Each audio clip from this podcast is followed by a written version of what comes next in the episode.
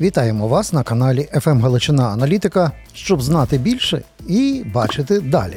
Сьогодні ми спілкуємося е, з гордістю, можу сказати, з моїм давнім другом із міста Донецьк Станіслав Федорчук. Він історик, політолог, ветеран е, російсько-української другої війни. А крім того, при Києво-Могилянці працює в- власне в такому центрі, де вони досліджують все те, що має залишитися від е, тимчасового утворення під назвою Російська Федерація. Е, в цей, ці святкові дні ми вітаємо е, Святослава, кажемо йому Христос рождається. Владимиру. Ну, ми нещодавно мали змогу говорити з одним із учасників одного цікавої події. Прямо з Риму включався до нас народний депутат Гончаренко. Каже: Та я в Сенаті, я в Римі, бо тут проходить щось подібне на з'їзд поневолених народів. Ну а що там таке було? Е, Бо це було в Римі, а потім в Берліні, і не вперше. Власне, це була дев'ятий вже форум вільних народів пост Росії. По суті, це єдина поки що існуюча серйозна платформа, на якій е, не тільки українські є е, науковці і громадські діячі, не тільки є українські політики, але представники поневолених народів Росії, науковці. Цього разу на цьому форумі був Януш Бугайський. Сподіваюся, наші глядачі і слухачі його знають. Це відомий американський дослідник, аналітик, по суті, автор е, книги про те, чому в Росії, як і в імперії, більше немає жодних шансів. Я би сказав, це найкращий, як на мою суб'єктивну думку, твір, який присвячений тим розламам економічним, соціальним, політичним. Е- етнічним, які направду існують, і які Росія намагається камуфлювати за допомогою пропаганди. Станіславе, я буду в ролі скептика. М, Ну, таку це- я собі це- нішу. це- Я собі вибрав таку нішу, тому що е, я не даремно зробив таку паралель з вереснем 1917 року. Київ. Імперія е, ніби воює, ніби революціонує, і відбувається з'їзд поневолених народів. І це Центральна Рада тоді виступила ініціатором, а потім сам Михайло Грушевський назвав це золотим сном народів. Ну, тобто, е, сам зневірився в тому, що відбувалося, бо пішло все по історії інакше. Чому цього разу раптом має бути інакше, ніж в золотому сні народів? Має піти інакше, тому що насамперед роль України в цій історії зовсім інша. Україна наразі, на відміну від е, директорії, на відміну від Центральної Ради, має цілий ряд союзників, які підтримують її в боротьбі за свою незалежність і свободу, надаючи нарешті нам і зброю, і технології, і власне розвідувальні дані. Це головна відмінність тої історії і цієї. Друга відмінність цієї історії полягає в тому, що форуми народів пост Росії відбуваються не в Генделику, не е, в конференц-залі десь у Жмеринці, чи е, Вінниці, чи, власне, десь у Києві. Вони відбуваються в парламентах країн за участі парламентарів цих країн. Якщо говорити про минулий восьмий форум народів пост Росії, то він відбувався в стінах японського парламенту, і його учасниками були керівники всіх фракцій японського парламенту, як опозиційних, так і провладних. Останній, як вже відомо, відбувався в Сенаті і в Палаті представників, і його учасниками були не тільки депутати, але і колишній міністр закордонних справ Італії, е, який в своїй промові сказав е, буквально про те, що демократизація Росії неможлива, можлива лише демократизація нових країн, які постануть на її руїнах. Якщо би ще два роки тому хтось мені сказав, що в стінах будь-якого європейського парламенту, а тим більше в парламенті Японії або в європейському парламенті, де вже так само відбувався форум народів пост Росії, хтось мені сказав, що нарешті будуть почуті голоси науковців, які реально досліджують, що насправді відбувається з імперським утворенням під назвою Росія. Хтось би слухав прем'єр-міністра Чеченської Республіки Ічкерія Ахмеда Закаєва. Хтось би слухав е, представників е, калмицького народу, татарського народу, е, представників е, комітету кавказьких народів, зрештою інгушів. Е, я би сказав, що це якийсь дійсно сон. Однак це реальність. І реальність викликана тим, що насправді відбувається за вікном. Добре, Станіславе, вірити в демократизацію е, Росії могли тільки такі варіати, які свого часу червону кнопку привозили. Підпис був такий перезагрузка. Е, насправді дуже короткий період, е, е, відповідно. Е, За попереднього президента, який собі поставив е, я устал, я ухожу і поставив чекіста е, Путіна, показує на те, що не лише еліти, але й загалом так звані росіяни, як вони себе називають, взагалі дико не готові до будь-яких форм свобод і інституційної функціонування. А ви, як історик, добре знаєте, що так було завжди, починаючи від опричників Грозного. І до дня сьогоднішнього ем, це такий тип біологічних організмів, який просто не може жити за цими законами. І в цьому випадку, чому раптом цілий організм не може жити, а його уламки раптом мають е, шанс на демократичний розвиток. Насамперед, е, давайте визначимося з фактологічною частиною. Справа в тому, що операція правонаступник, яка була реалізована Єльциним, вона мала набагато ґрунтовнішу основу. До того, як Путін, по суті, був призначений новим президентом Російської Федерації Єльциною, Березовським, Гусинським там і компанією, вже 47% найвищих керівних посад в державі отримали вихідці з КДБ і власне з КГБ і власне армії. Тобто, направду, е, ця повзуча мілітаризація і кагебізація влади вона відбувалася ще за часів Бориса Єльцина, а не е, власне розпочалася з приходом до влади Владимира Путіна. Це перший момент важливий для нашої для нашого аналізу. Друге, е, наразі ми бачимо, що ефективної держави в Росії не існує. Єдиним зв'язуючим джерелом влади є репресивно-каральний апарат, який по суті підмінює собою всі справжні еліти. Владимиру Путіну вдалося зробити дві найважливіші речі під час свого правління: зробити з чиновників державних корпорацій олігархів, повністю залежних від нього, перетворивши їх на власні кишені. І друге, створити штучний середній клас у вигляді мільйонів бюджетних працівників, які по суті завдяки державним коштам стали найлояльнішою групою населення. Ну так, але всім Тобто русским це нравиться. Вони це приймають. ніякого політи- Вони це приймають. Однак це не означає, що це приймають всі інші люди. Якщо ми подивимося на це інші? опитування, О, е, Станіслава, то, тут як мінімум мусимо. третина, третина населення так званої Російської Федерації це не росіяни. Це не росіяни. Офіційно. Угу. Неофіційно, я думаю, не росіян ще більше. І ми бачимо, що внаслідок російсько-української війни, масштабної, яка почалася у 22-му році, а, значна частка національних регіонів перестає брати активну участь у війні проти нас, в тому числі ігноруючи мобілізацію. Стоп, стоп. От тут, тут дуже важливо. Що значить е, не беруть участь в агресії до нас, якщо ми бачимо як ні бойових бурятів, так е, якихось і інших чеченців, якутів. Вони в першу чергу біжуть зі своїх мухосранськів, тому що це є єдиний варіант для них. Заробити гроші, і воюють вони більш і активніше, ніж якісь ті, які себе назвали русскими. Узагальнення ворог правди. Насправді, е, на теренах того ж самого е, Кадирова, які вони тери- території, які він, він контролює, е, вже зараз набирається в його підрозділи Ахмат набираються етнічні так звані росіяни. Мгм. І чим далі, тим менше місцевих беруть участь безпосередньо в бойових діях, а не в репресивно-каральній роботі на окупованій території. Це перший момент.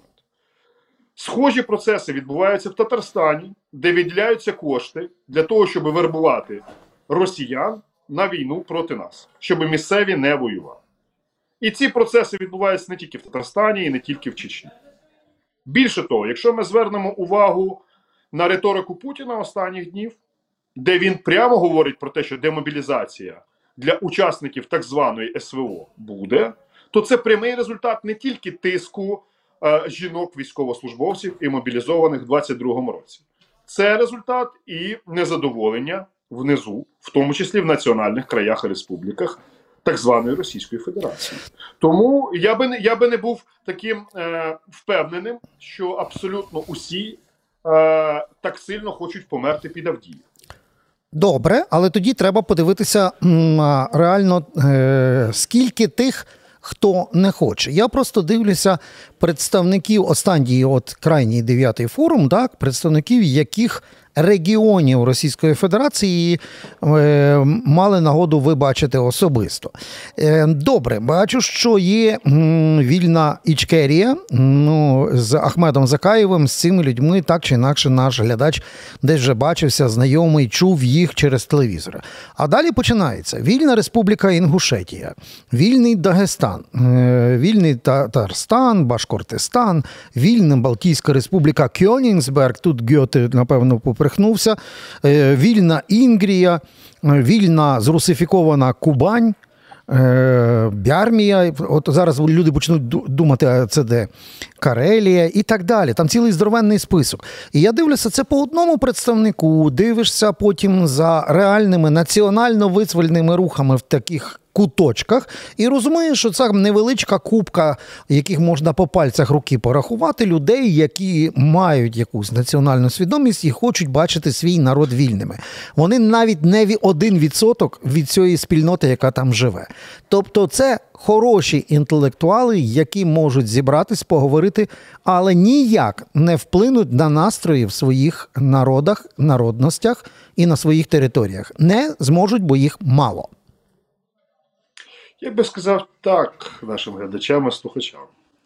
Колись кількість тих, хто говорив українською в Києві, обмежувалася декілька десятками родин. І чомусь багато хто думав, що тільки за цими десятками родин і, власне, буде визначатися майбутнє Києва як столиці України. Однак сталося так, як сталося.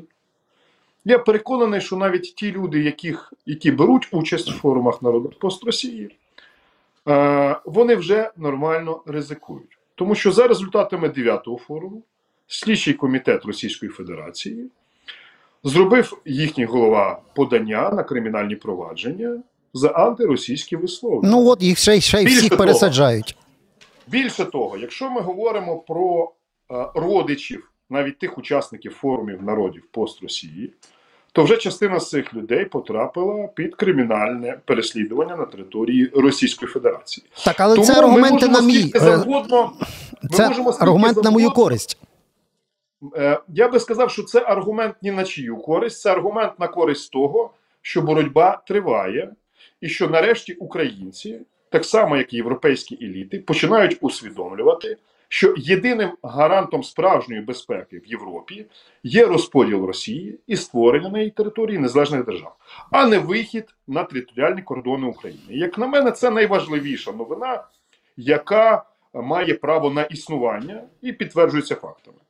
Те, що частина тих людей, які перебувають на теренах так званої Російської Федерації, не беруть участь з об'єктивних причин в форумі народів пост Росії, на це є об'єктивні абсолютно причини. Е, наше завдання зробити так, щоб ці люди між собою, по-перше, перезнайомились, зрозуміли логіку цього процесу і включалися в боротьбу проти Росії. Я є прихильником дуже простого підходу. Замість 20 людей в лавах Збройних сил України від цих народів, хоча частина вже воює, є вже Сибірський батальйон, частина ну, про, про існування чеченських батальйонів, я думаю, всі наші глядачі знають. В цих батальйонах е, беруть участь не тільки чеченці, але й представники інших народів Північного Кавказу. До речі, це важливо відмітити.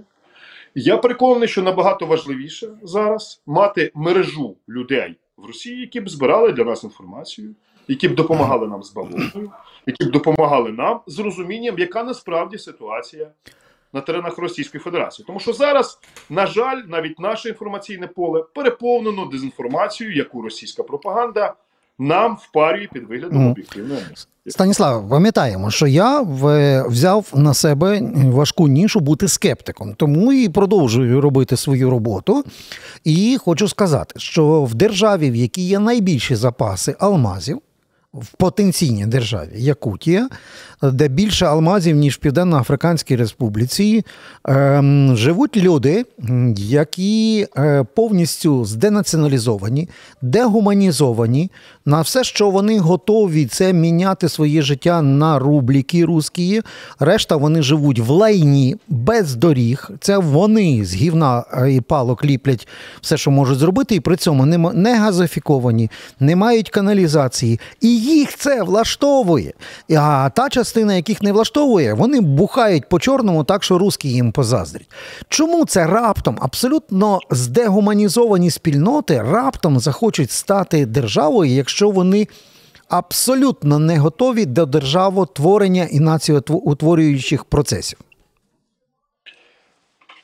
Е, я дуже люблю подібні запитання, тому що вони направду демонструють е, про те, в який спосіб ми дивимося на Росію, як нібито на щось незмінне.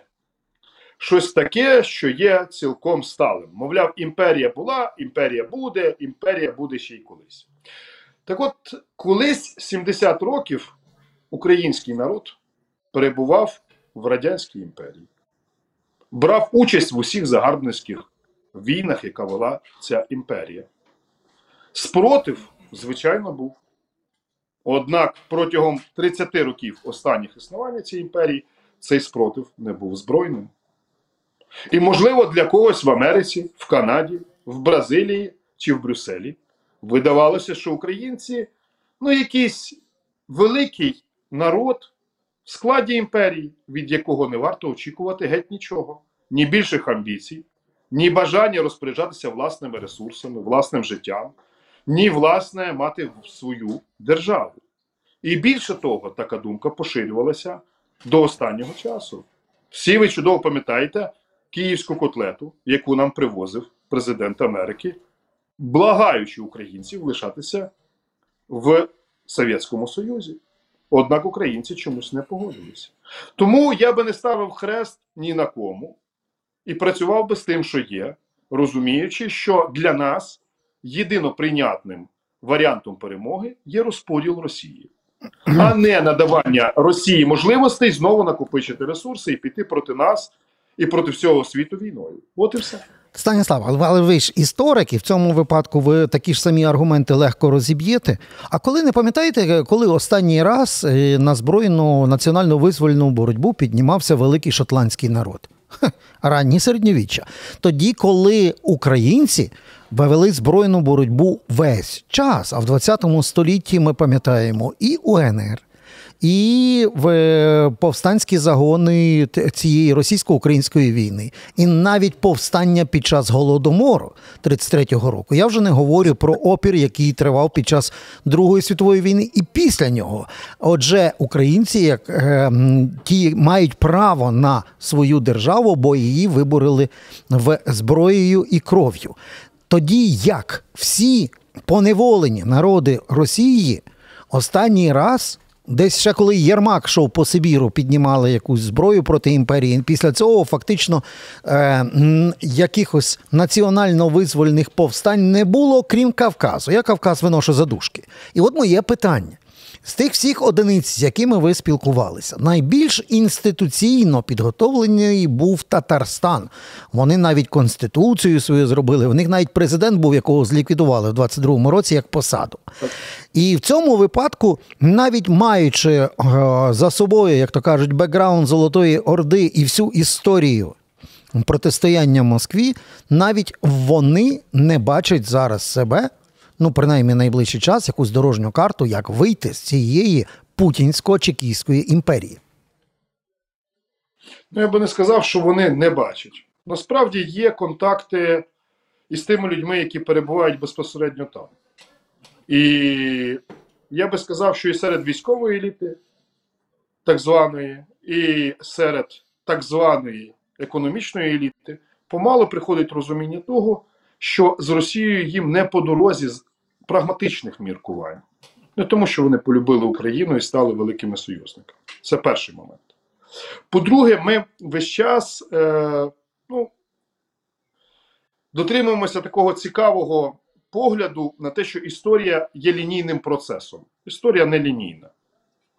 Нам же Фукуяма і всі інші класні хлопці розказували про повну перемогу демократії, про повну перемогу добра над злом. Однак сталося так, що Російська імперія в черговий раз відкрила своє жало і полізла на сусідів. Причому неодноразово.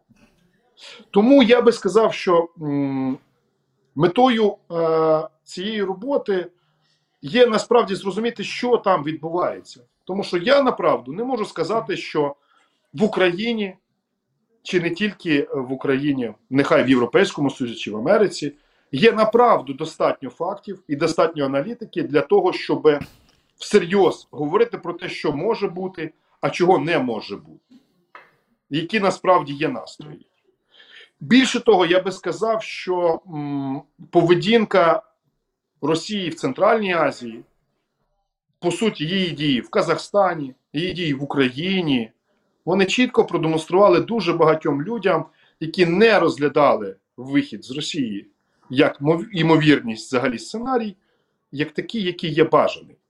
Тому е, я би сказав так: системна робота, вивчення і підтримка тих середовищ, які готові бути нам партнерами, це є наш український пріоритет. І іншого способу е, зробити так, щоб світ почув про ці народи, про їхні потреби і про те, що зрештою Росія має зникнути саме як імперія, іншого способу нема. І як на мене, це добра форма роботи з середовищами, з парламентарями, з урядами і так далі. І зрештою з безпековими організаціями так само. Тому що будьмо відвертими. Е, те, що сталося, наприклад, з черкеським народом, і те, що під час Кримської війни британці не надали їм підтримки, хоча чудово знали, що геноцид черкесів відбувається, що дві третини населення, по суті, нищиться до ноги. Ну, це так само частково відповідальність західної цивілізації в тому, що відбувалося на Кавказі, в тому, що відбувалося зрештою і з українцями, і з багатьма іншими народами, е, які мали нещастя жити поруч з Російською імперією. От ми, ми маємо історичний приклад того, що якщо немає іншого рішення, йдемо на геноцид. З черкесами ви згадали, і таких е, геноцидів е, в історії Російської імперії є чимало і, можливо, не останні. Бо зараз на наших очах ми дивимося, як в, в принципі реалізується е, і рішається український вопрос, тобто методом геноциду.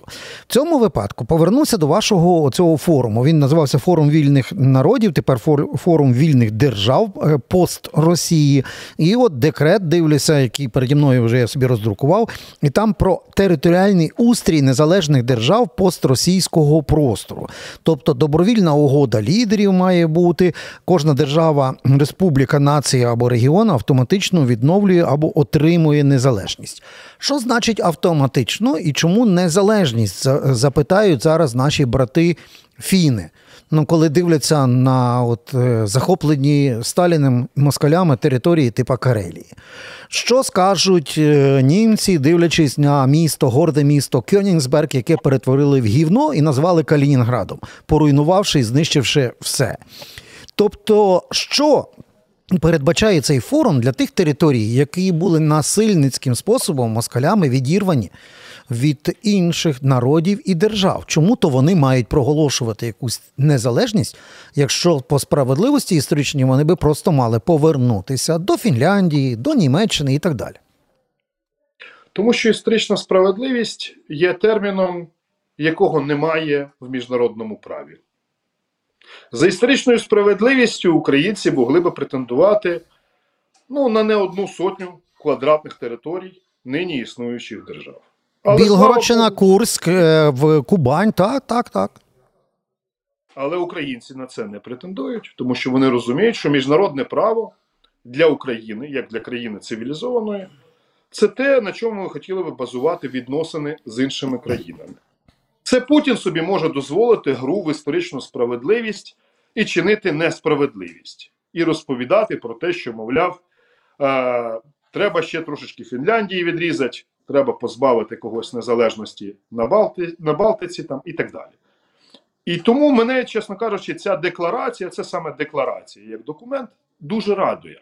Тому що я розумію, що навіть ті невеликі групи еліт, які присутні на цьому форумі, вони розуміють, що треба буде грати за правилами міжнародного права, а не за чиїмось бажаннями.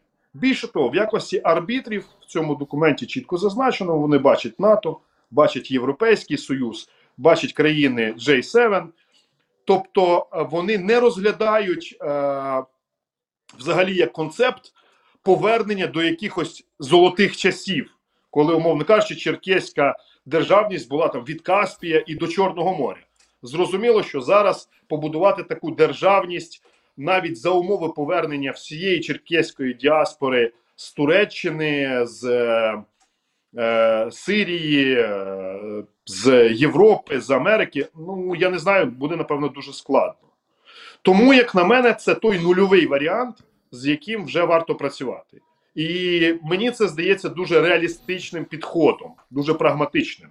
Тому що об'єктивно зараз в сучасній так званій Російській Федерації є як мінімум 200 територіальних суперечок між внутрішніми суб'єктами.